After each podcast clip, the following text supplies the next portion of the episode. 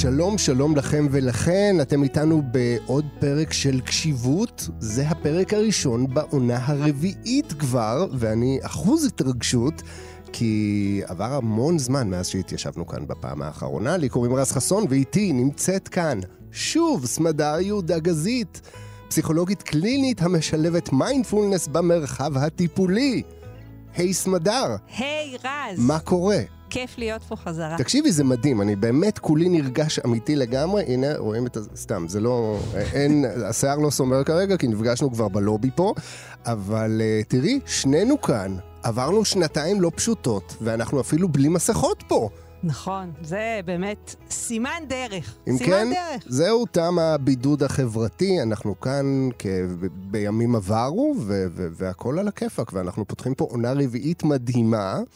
שזה הזמן לומר, אה, ותישארו איתי, כולכם, אחרי שאני אומר את זה, אנחנו הולכים לדבר בעונה הזו בעיקר על מיינדפולנס בילדים, או יותר נכון לילדים, ואיך מדווחים להם את העולם הזה. עכשיו רגע, כל uh, על-הוריים וכל החבר'ה הצעירים שעדיין לא בעניין של ילדים, וזה רחוק מכם שנות אור, כי יש לכם עוד מקסיקו וכל מיני דברים אחרים לעשות וליהנות בחיים האלה. אה, אל תברחו, כי זה רלוונטי גם עבורכם. אתם עדיין תוכלו להפיק מזה המון ערך. ותועלת, ואני מבטיח לכם, כי זה מה שסמדר הבטיחה לי, וסמדר תמיד דוברת אמת, הלא, כן סמדר.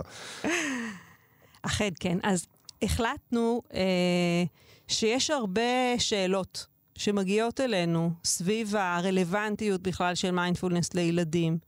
ויש איזושהי הבנה אינטואיטיבית שאנחנו לא יכולים לקחת את הילדים, אה, בוגרים ככל שיהיו, אה, ולהושיב אותם לתרגול של 15 או 30 דקות, ועם זאת, אה, וכאן יש אה, בשורה חשובה, בהחלט יש רלוונטיות גדולה של מיינדפולנס לילדים בגילאים אה, מאוד מגוונים, החל מגילאים מאוד צעירים, ואני מקווה שבמהלך המפגשים הבאים שלנו נוכל קצת להרחיב את הדיבור גם על האופן שאנחנו מתרגמים, או כמו שאמרת, מתווכים את המיינדפולנס לילדים, וגם למה ואיך זה רלוונטי.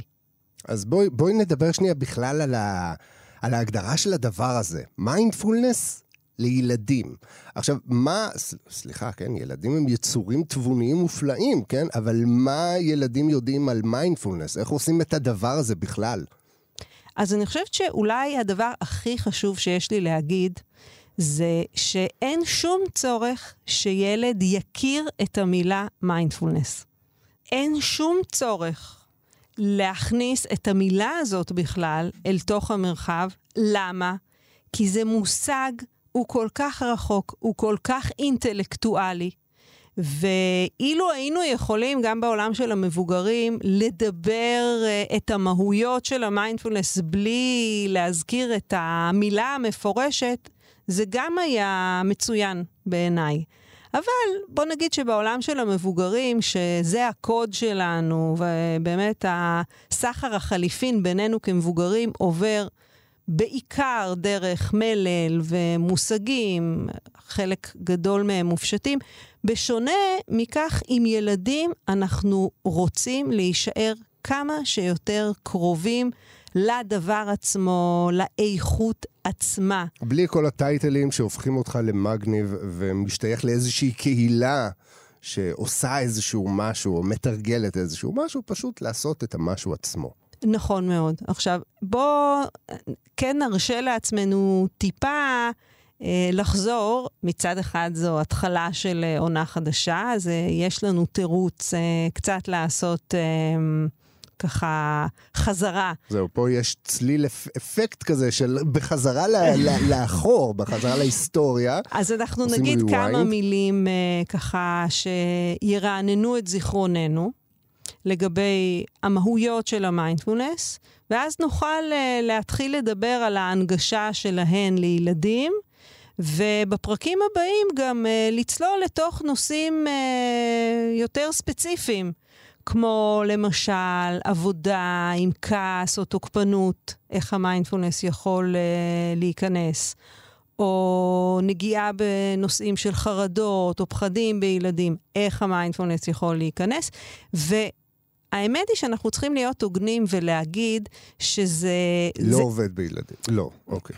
אנחנו צריכים להיות uh, הוגנים ולהגיד שכל אחד מה... ההיבטים האלה, כמו כעס, כמו חרדה שהזכרתי, רלוונטי מאוד לדבר גם איך כעס או חרדה אצל ההורה או. יכולים להיות אה, מוחזקים אולי אחרת אה, מזכות אה, האיכויות של המיינדפולנס. כך שאפרופו מה שאמרת קודם, שזה לא תוכנית שמתאימה רק להורים פעילים, אה, זו תוכנית, וכל הפרקים הבאים גם, היא מתאימה לכולנו, כי אני אזכיר כאן משהו שכבר אמרתי. המשמעות uh, של המילה מיינדפולנס בשפת המקור שלה, בפאלי, המילה היא סאטי, המשמעות היא היזכרות. כלומר, בעצם התרגול של המיינדפולנס, יש מלאכה של היזכרות בכמה עובדות מאוד מאוד מהותיות שאנחנו נוטים לשכוח. כמו למשל, אה, להיזכר שהתודעה מתעתעת אותנו, מתעתעת בנו. כמו למשל, להיזכר שהמחשבות שלנו אינן בהכרח עובדות. כמו למשל, להיזכר שאנחנו נושמים. כלומר, כל הרכיבים האלה, עצם ההיזכרות בהם, היא מאוד מאוד חשובה, בעלת ערך, ואנחנו רוצים uh, לעשות אותה. ואם uh, ילדים יכולים להרוויח ממיינדפולנס, והם יכולים, תכף אני אגיד על זה משהו, אין לי ספק שגם ההורים שיהיו מכווננים להרחבה של המיינדפולנס בתוך השיח עם הילדים, הם ירוויחו המון, כי זה בהכרח גם מעורר את אותה היזכרות בתוכם. זאת אומרת, מלבד העובדה שאנחנו צריכים לשנות עכשיו את השם של ההסכת שלנו מקשיבות להיזכרות, אנחנו בעצם, בעצם יורדים לשורש העניין ש... במיוחד בילדים, בתור הורה, אתה לא יכול להגיד לילד, Don't do as I do, do as I say, אתה חייב באמת ליישם את הדבר הזה בעצמך, במידה כלשהי, כדי באמת שזה יחלחל אליו בצורה אותנטית, כי להיות הורה זה לשמש דוגמה בעיקר, והילדים הם המולד שלנו, הם התבנית שלנו, ובדרך כלל מאוד קל לזהות ילד אם אתה מכיר את ההורה שלו ואתה יודע להתאים כל מיני uh, מאפיינים התנהגותיים כאלו ואחרים, וזה בדרך כלל בא באמת בקורלציה. נכון, אני יכולה להגיד גם שברמה האישית, המורים שאני בחרתי לאורך השנים uh, בתחום הזה של המיינדפולנס או הבודהיזם, היו כאלה שהרגשתי שפיהם וליבם שווים, וזה קל מאוד להרגיש את זה באופן שמלמדים. כלומר, מורה למיינדפולנס, שאני חשה בנוכחות איתו, אני חשה אי שקט ואני חשה שהוא לחוץ, זה יוצר uh, כזה דיסוננס.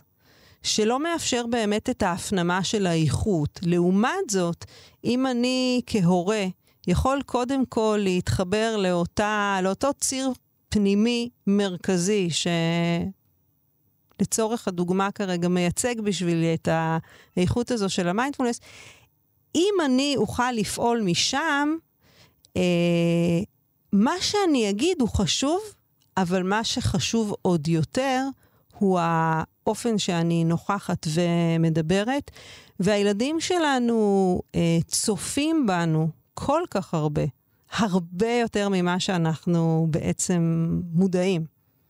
וההפנמה הזאת, אותה למידה עקיפה, אה, יש בה אה, פוטנציאל מאוד גדול לעצב. ולכן אני אחזור ואגיד שקודם כל, כמו עם אה, מסכת החמצן, אנחנו רוצים לשים את מסכת החמצן עלינו כהורים, ואז כשאנחנו נושמים באופן סדיר, ויש לנו איזושהי מידה של שליטה בדברים, אז אנחנו יכולים להתפנות ולחמצן גם את הילדים שלנו. הנה, את הדימוי הזה אני זוכר. כל מה שקשור נכון. לטיסות ונוחות וחופשים. זה נחמד. אז, אה, אז, אז בוא נגיד, לפני שבאמת יאשימו אותנו בשרלטנות, אה, בואי באמת נפרוט רגע, איך באמת, את יודעת, מיינדפולנס יכול לעזור לילדים, כי מבוגרים, את יודעת, אומרים שההזדמנות היחידה לאושר היא בילדות, כי אז אתה לא מבין מספיק על העולם.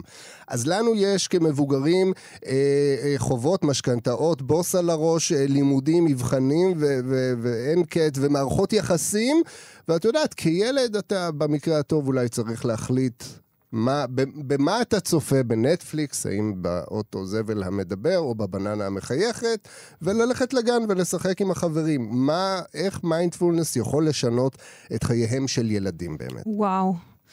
קודם כל נתחיל מזה... הרמה קיצונית להנחתה כמובן. כן, כן תודה, תודה לך.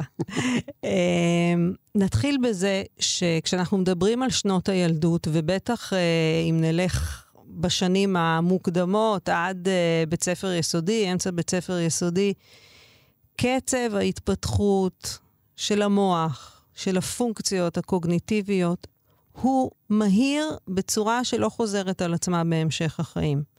ואותו עיקרון בסיסי uh, במדעי המוח שקורא, שאומר שתאי עצב that fire together, wire together, כלומר, איפה שישנה אה, אה, צמידות בשפעול של תאי עצב במוח, שם גם ייווצר חיווט.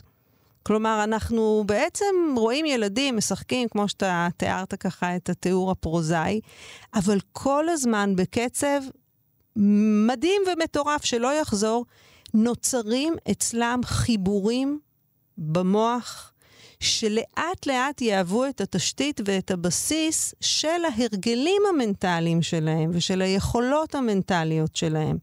וכאן בוא, בוא נתחיל uh, לתת שמות לאזורים שהם מאוד מושפעים מהכנסה של מיינדפולנס לחיי היום-יום של הילדים. ראשון במעלה, נושא הוויסות. בסדר? בואו ניקח uh, צנרת מורכבת. שצריך לדאוג שמצד אחד הצינורות uh, לא יתייבשו, ומצד שני שלא יהיה לחץ גדול מדי בצינורות הללו. Uh, צריך uh, צוות מיומן שידע לפקח על מה שקורה בתוך הצנרת הזאת, בין אם אנחנו מדברים רגשית, ובין אם אנחנו מדברים חושית, ובין אם אנחנו מדברים התנהגותית. אלה מושגים שאני חושבת שאין הורה היום שלא חשוף להם. ויסות רגשי, ויסות חושי, ויסות התנהגותי, באיזה תחום יש לילד שלי בעיית אה, ויסות. אה, כשאני הייתי ילדה, היה, היו מילים הרבה פחות אה, אלגנטיות לדברים האלה, אני מעדיפה גם לא לצטט אותן כאן. אין צורך, אין צורך. אבל אני חושבת שבסופו של דבר אפשר את כל האתגרים שלנו להמשיג במונחים של ויסות. יש הוכחות רבות מספור לרלוונטיות של תרגול מיינדפולנס, ליכולת שלנו לווסת טוב יותר, to regulate באופן טוב יותר, את uh, זרימת ההתרחשויות הפנימיות שלנו. עכשיו, ילד נשען מאוד על עזרה חיצונית, אבל בסופו של דבר, להצליח בהורות שלנו, לרוב אנחנו מתכוונים לכך שנגדל אדם שיוכל לתפקד באופן עצמאי ולא יהיה תלוי בנו מאוד, יהיה תלוי מספיק כדי לבוא לבקר אותנו מדי פעם, לקחת אוכל. ולהחזיר את הכלים אחר כך, כמובן, כי אם לא... אז... זה, זה, פה אנחנו לא תמיד מצליחים, אבל בוא נגיד שאת שני השלבים הראשונים יותר. ובזה אני חושבת אה, נמדדת אה, הורות מוצלחת. אבל מה יאפשר באמת את אותה אוטונומיה ואת אותה עצמאות של אדם שיכול לנהל את חייו ולנהל את עצמו בתוך הקשיים והמכאובים שאנחנו בטוחים שהוא יפגוש בחיים. כי בין האיחולים שלנו לבין המציאות יש בדרך כלל מרחק. אין ספק שמתנת הוויסות העצמי היא מתנה מאוד גדולה. וככל שאנחנו נתחיל לאפשר אותה ולחזק אותה בגיל יותר צעיר, כך אנחנו נראה את התוצאות, והם יהפכו להיות משהו הרבה יותר תשתיתי, שלא נבנה כבר כטלאי על גבי חור, אלא שממש בתהליך הצמיחה יש היווצרות של רשתות ממש נוירוניות שיכולות לשפר את הוויסות באופן שעבור הילד שגדל עם השפה הזאתי, הוא אפילו לא מרגיש את זה כלימוד של משהו חדש. הוא לא יבוא הביתה ויגיד, אה, למדתי היום לווסת את אה, רמת התוקפנות שלי בעזרת תשומת לב לנשימה. זאת לא- אומרת, לא... זו מבחינתו האמת היחידה שקיימת כרגע. אני לא יודעת אם הייתי קוראת לזה אמת, כמו שהייתי קוראת לזה איזשהו תהליך פסיכו-פיזיולוגי שעבורו הוא מאוד מאוד טבעי. אה, עולה לי דוגמה, אה, שוב, היא, היא מאוד מאוד בסיסית. ילד שלומד לשלוט בצרכים שלו בגיל מסוים, זו לגמרי פעולה של ויסות. הוא לומד מתי להחזיק ומתי להרפות, והוא לומד לזהות סימנים שכבר נדרשת ה... נדרש השחרור, והוא לומד מתי הוא כבר לא יכול. ובהתחלה זה, זה כמובן דורש אימון אצל ילד מסוים יותר ואצל ילד מסוים פחות, ובהדרגה רוב הילדים מגיעים למצב שזה חלק מאוד טבעי, הם לא צריכים לתת עליו את הדעת אפילו. אני חושבת שקצת כמו לימוד של שפה זרה, כשאתה לומד את זה בגיל מספיק צעיר, אתה לא צריך לדעת את ה-present, uh, progressive, uh, continued. אתה ו... פשוט מדבר את זה. אתה מדבר את זה.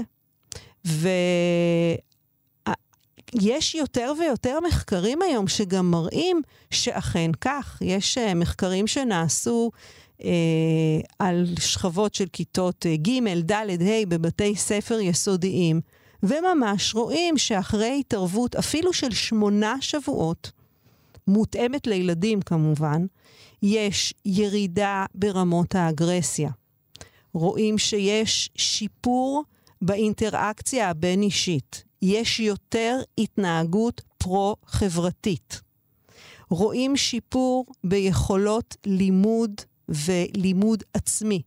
עכשיו, הממצאים האלה הם מאוד מאוד מרשימים.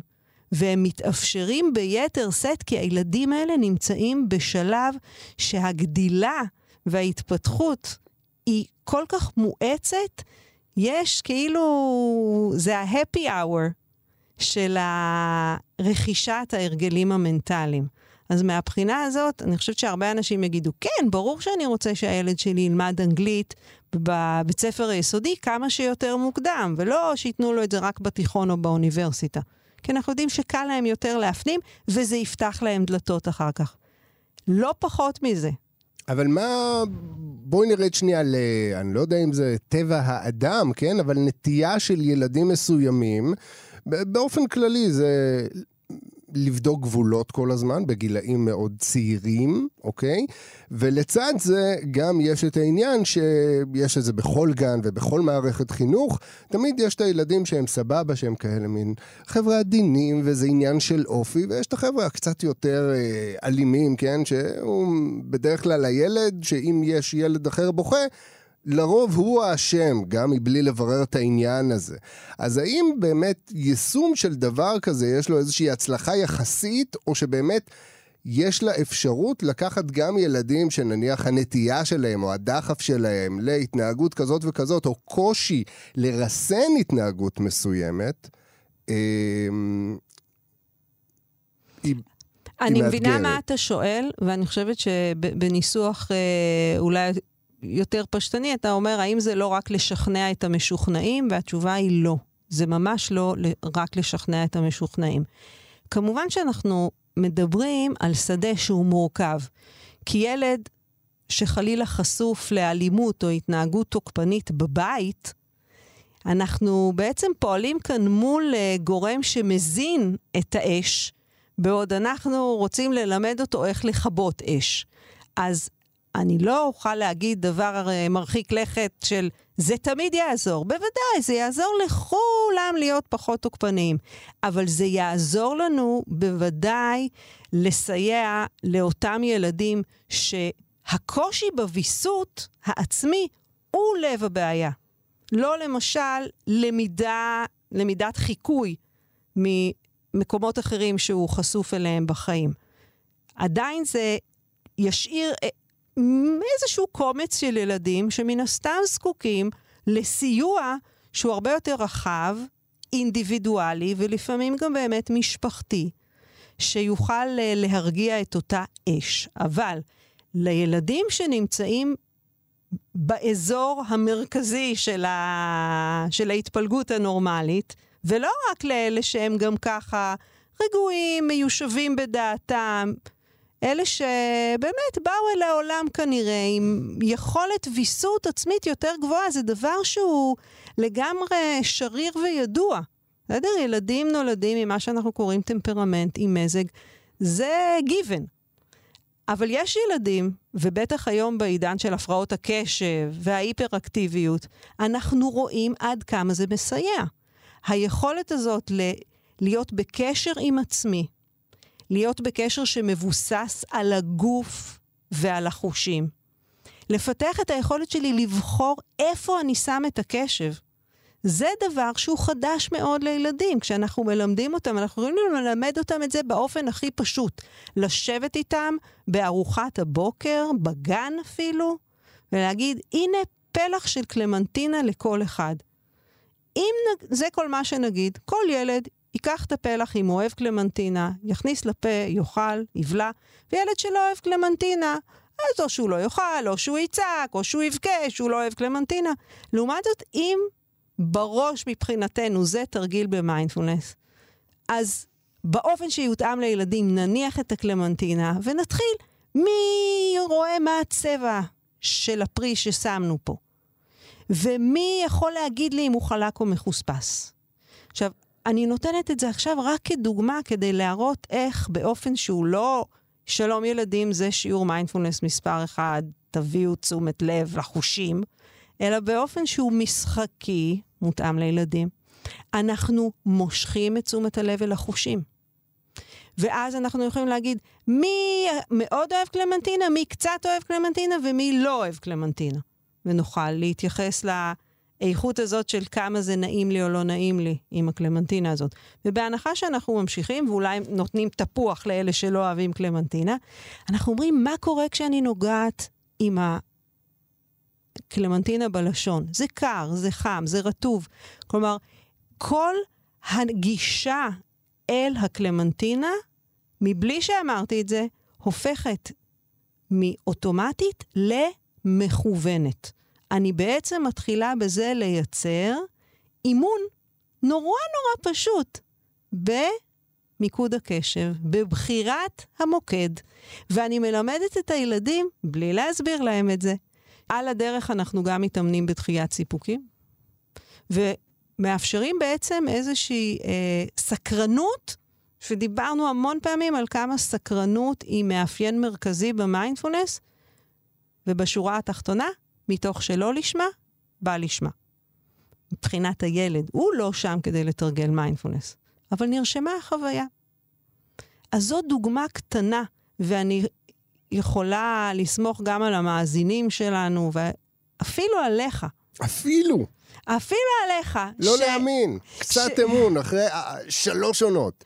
אז שאתה יכול להקיש מזה לעוד כל מיני אפשרויות, ואם זה יעורר את השאלה, מה, אבל זה מה שיעשה את ההבדל? או.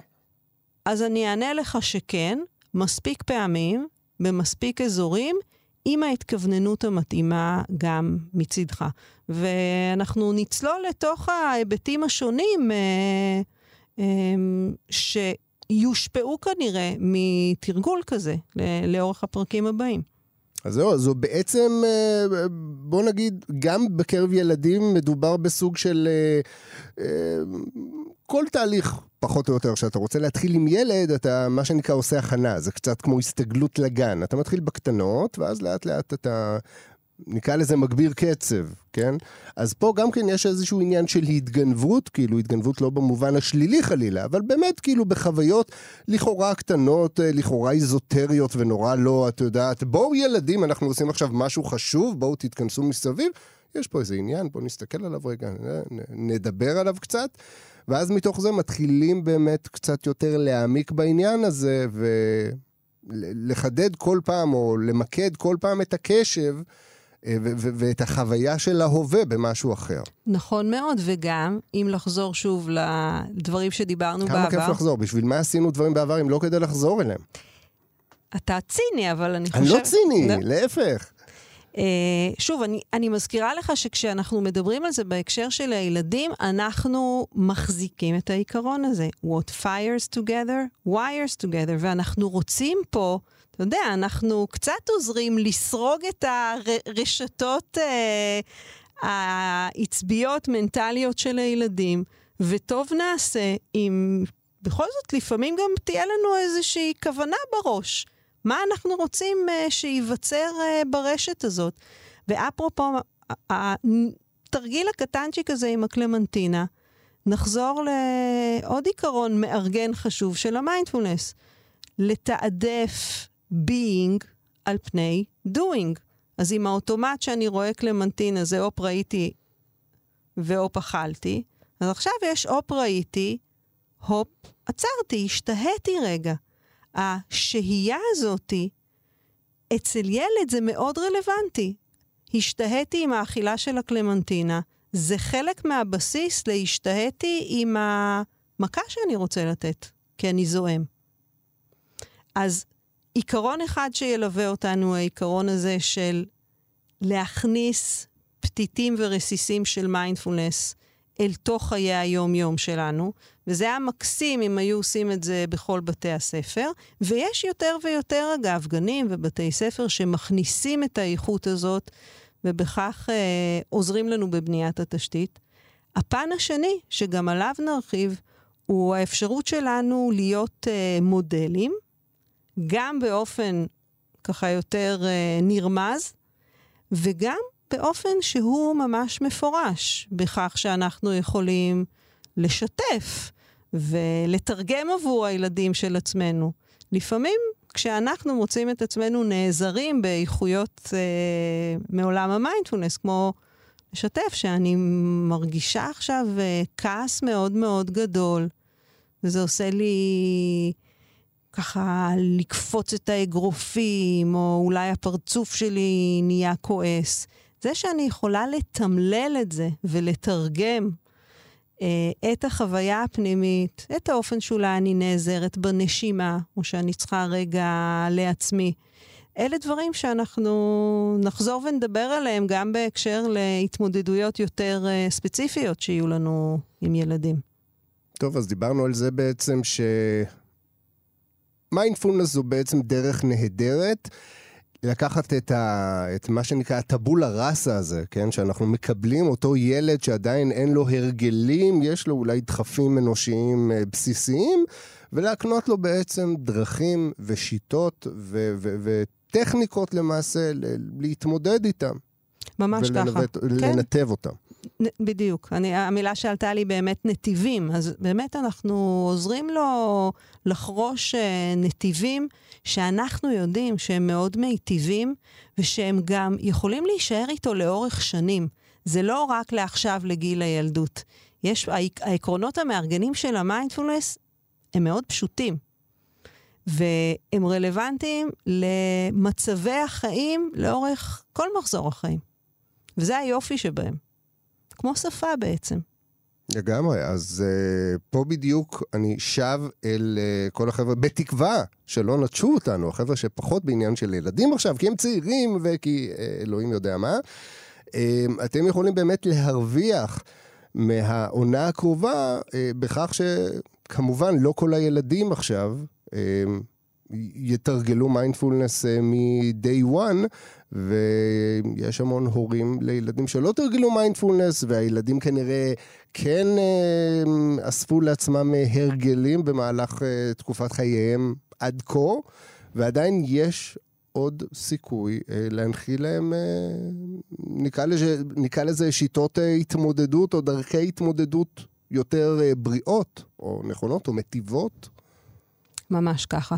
עכשיו, אה, אנחנו תכף נעבור לתרגול שלנו, שזה החלק הכי מסקרן.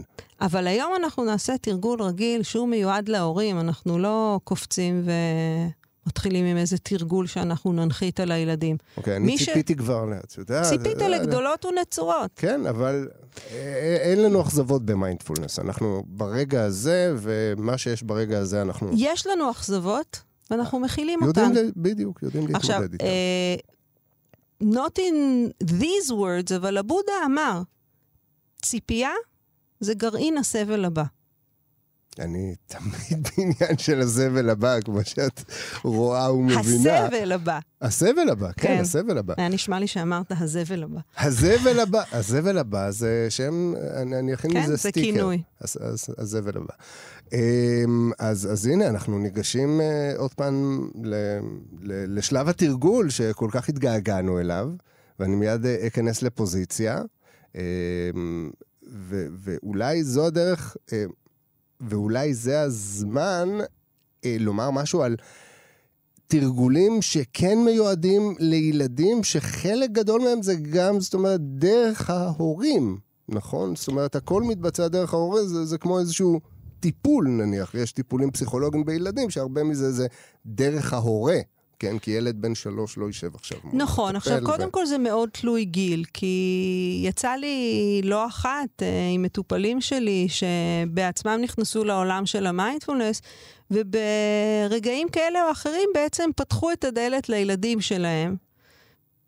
בגילאים שונים, אה, נגיד מגיל חמש, שש והלאה, ועבור חלקם זה הפך להיות סוג של תרגול משותף שעושים. הוא יכול להיות לפני השינה, שזה זמן שהרבה פעמים מבלים יחד. אבל הילדים עצמם לא פעם לוקחים את זה לצרכים שלהם ויודעים לזהות. הנה, עכשיו זה רגע לעשות מדיטציה, או כמו שבת של, אה, של אה, אחת מהמטופלות שלי אומרת, עכשיו זה הזמן למדי. מדי, מדי. מדי. אז... זה אה, נחמד. כן, כן. עכשיו, מה שיפה בזה זה שבאמת אין צורך במילה, אבל הילד בהדרגה לומד מה התרגול הזה עושה עבורו. הוא לא חייב לדעת את השם של זה, אבל הוא יודע שזה עושה עבורו משהו. בדיוק כמו שאם אני צמאה, אני יודעת שמים מרווים את צימוני, אני אגש לשתות את המים האלה. את לא צריכה לי טוב. לדעת למה את צריכה לשתות ולמה מים חיוניים לגוף שלנו, ואיזה מערכות לא יתפעלו כמו שצריך אם אתה לא תשתה מספיק מים. אתה צמא, אתה ככה. שותה, זהו. עכשיו, אני לא אכנס לזה עכשיו כי נקדיש לזה פרק, אבל בעולם שבו המסך יענה את הכל, וילדים גם יאכלו פחות וישתו פחות, כי יש את המסך שמרגיע את אי הנחת, חשובה שבעתיים ההשקעה הזאת שלנו כהורים בחיבור חזק יותר ואיתן יותר של הילד אל עצמו, אל החוויה החושית שלו.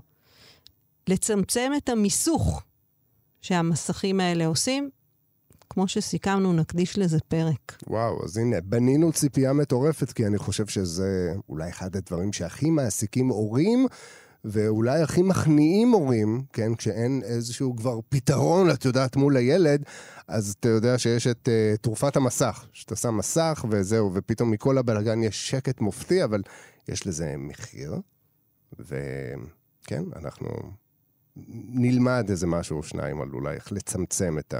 בהחלט. בדבר הזה. אוקיי, אז הנה, בבקשה, סמדר את המדי. זה בסדר, אנחנו נגיע לעונה 10 עם אותה מצילה. המצילה, ואז ש... תוכלי למכור אותה באי-ביי. זו המצילה המצילה מקשיבות. שמצילה.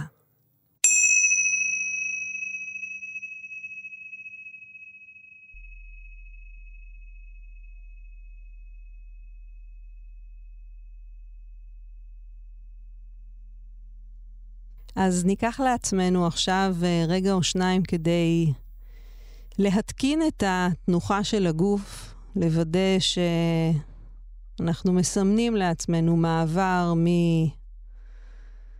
הקשבה או ניתוח יותר מחשבתי של תכנים לשהייה עם הגוף,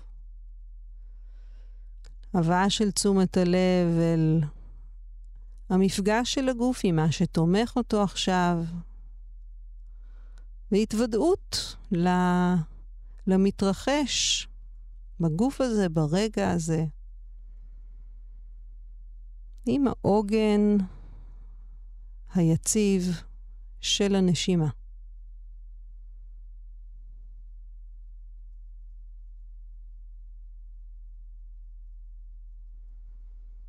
ניקח לנו שאיפה עמוקה ונרפה עם הנשיפה.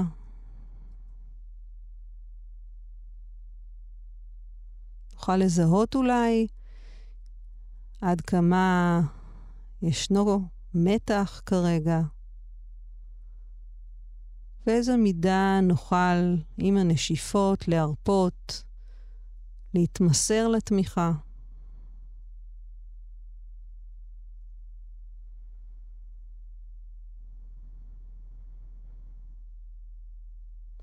יכול להיות שנהיה ערים לשאריות של מחשבות מהשיחה שסיימנו זה עתה. שלל רסיסים של מחשבות אחרות, תכנונים ובעיות שמחכות להיפתר. נאפשר לעצמנו לעשות את הזום אאוט הזה. שבו כל אותן מחשבות נדמות כמו רסיסים של אבק באלומת אור. לא מנסים לתפוס, לא מנסים לסלק. ניתן ל... לכל הרסיסים האלה לשקוע בקצב שלהם.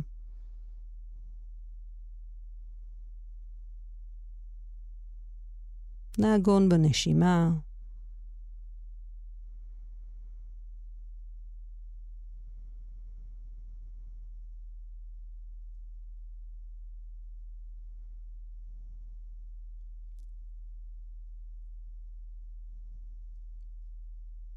יכול להיות שנהיה מודעים לתכנים שמושכים את התודעה, ודורשים ממנה תשומת לב. ציפיות, תוכניות. ובכל זאת נחזור לעוגן של הנשימה.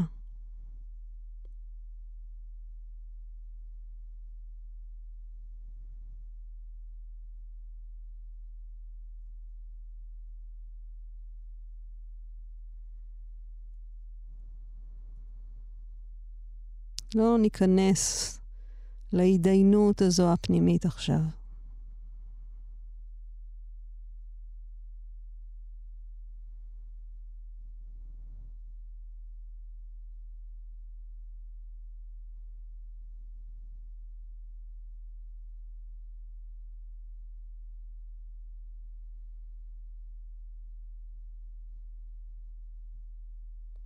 מה ישנו ברגע זה.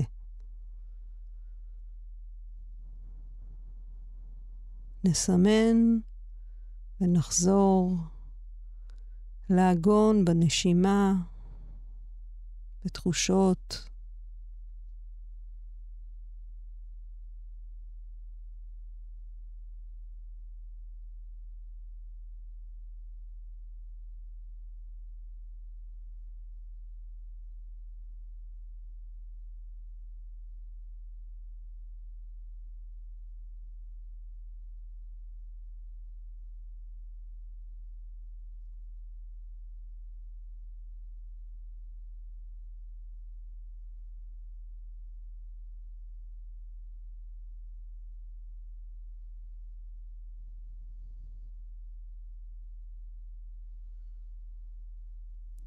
עם החזרה לנשיפה, ניזכר באפשרות להרפות, לוותר על הניסיונות שלנו לשלוט מה שקורה עכשיו או מה שיקרה אחר כך.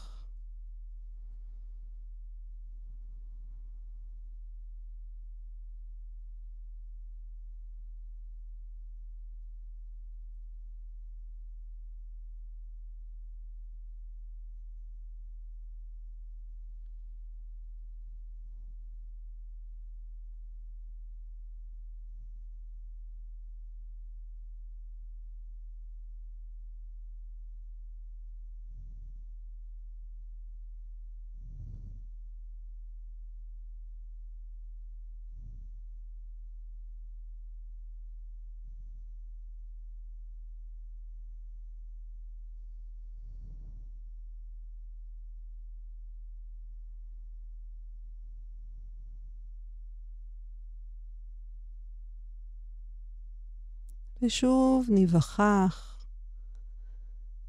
היכן תשומת הלב כעת, מה הכוחות שפועלים עליה.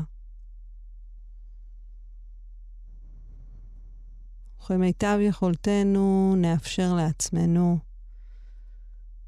לנוח על הגלים של הנשימה. לא מנסים להגיע לאנשהו,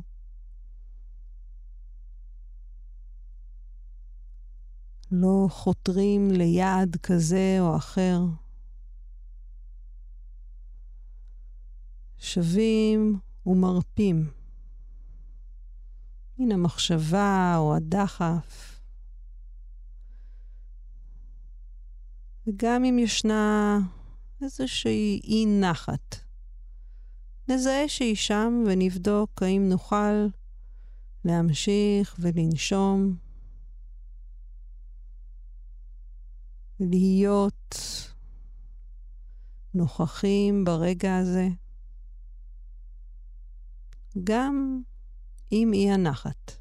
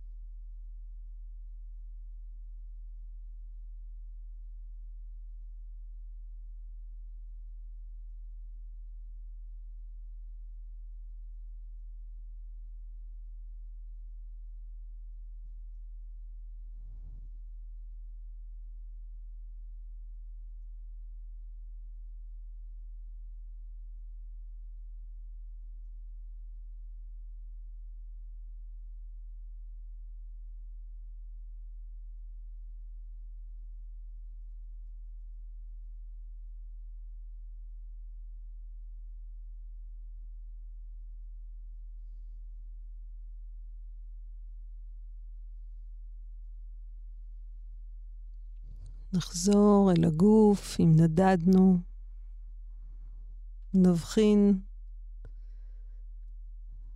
במה שישנו כעת, גם בגוף, גם בתודעה.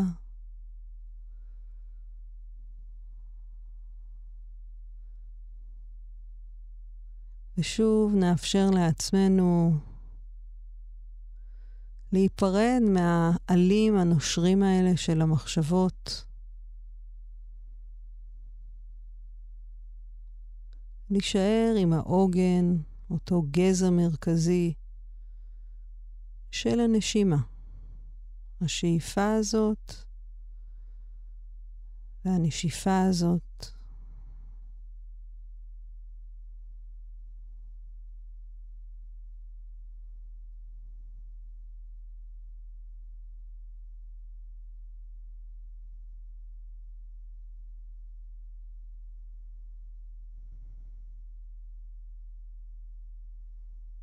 שנשמע את המצילות.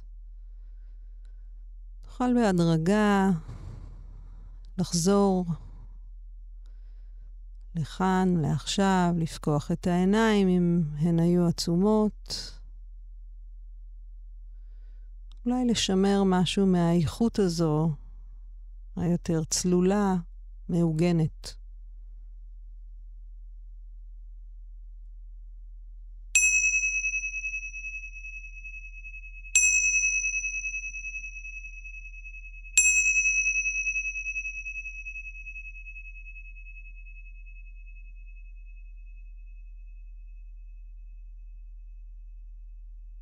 אז תראי, לא מדדתי בשעון כמה זמן זה לקח, אבל אם זה משהו שיכול להחזיק ילד במקום רגע ולתרגל את זה בלי לרוץ בבית, כבר הצדקנו את הקיום של כל הסדרה אז הזאת. אני, אני פה מסייגת. כי אתה, אתה מייצג פה את ההורים לילדים הצעירים והפעלתנים, הפוחזים. הפוחזים, ואז אתה ישר לוקח את התרגול הזה ורותם אותו לאיזושהי מטרה. אבל ואי אפשר להאשים אותי, כמובן, אין פה שיפוטיות גם. בוודאי, אנחנו במיינדפולנס נכון. לא מפעילים שיפוטיות. זה כי אנחנו לא מפעילים, ואני חושבת שאתה רוצה את זה נורא, כי אתה משווע לאיזשהו פתרון לבעיה. זה נכון. וכמובן פתרון קסם. תמיד כדאי פתרון קסם, אם למה כבר לא? פתרון. ודאי. אה, אז זהו שלא.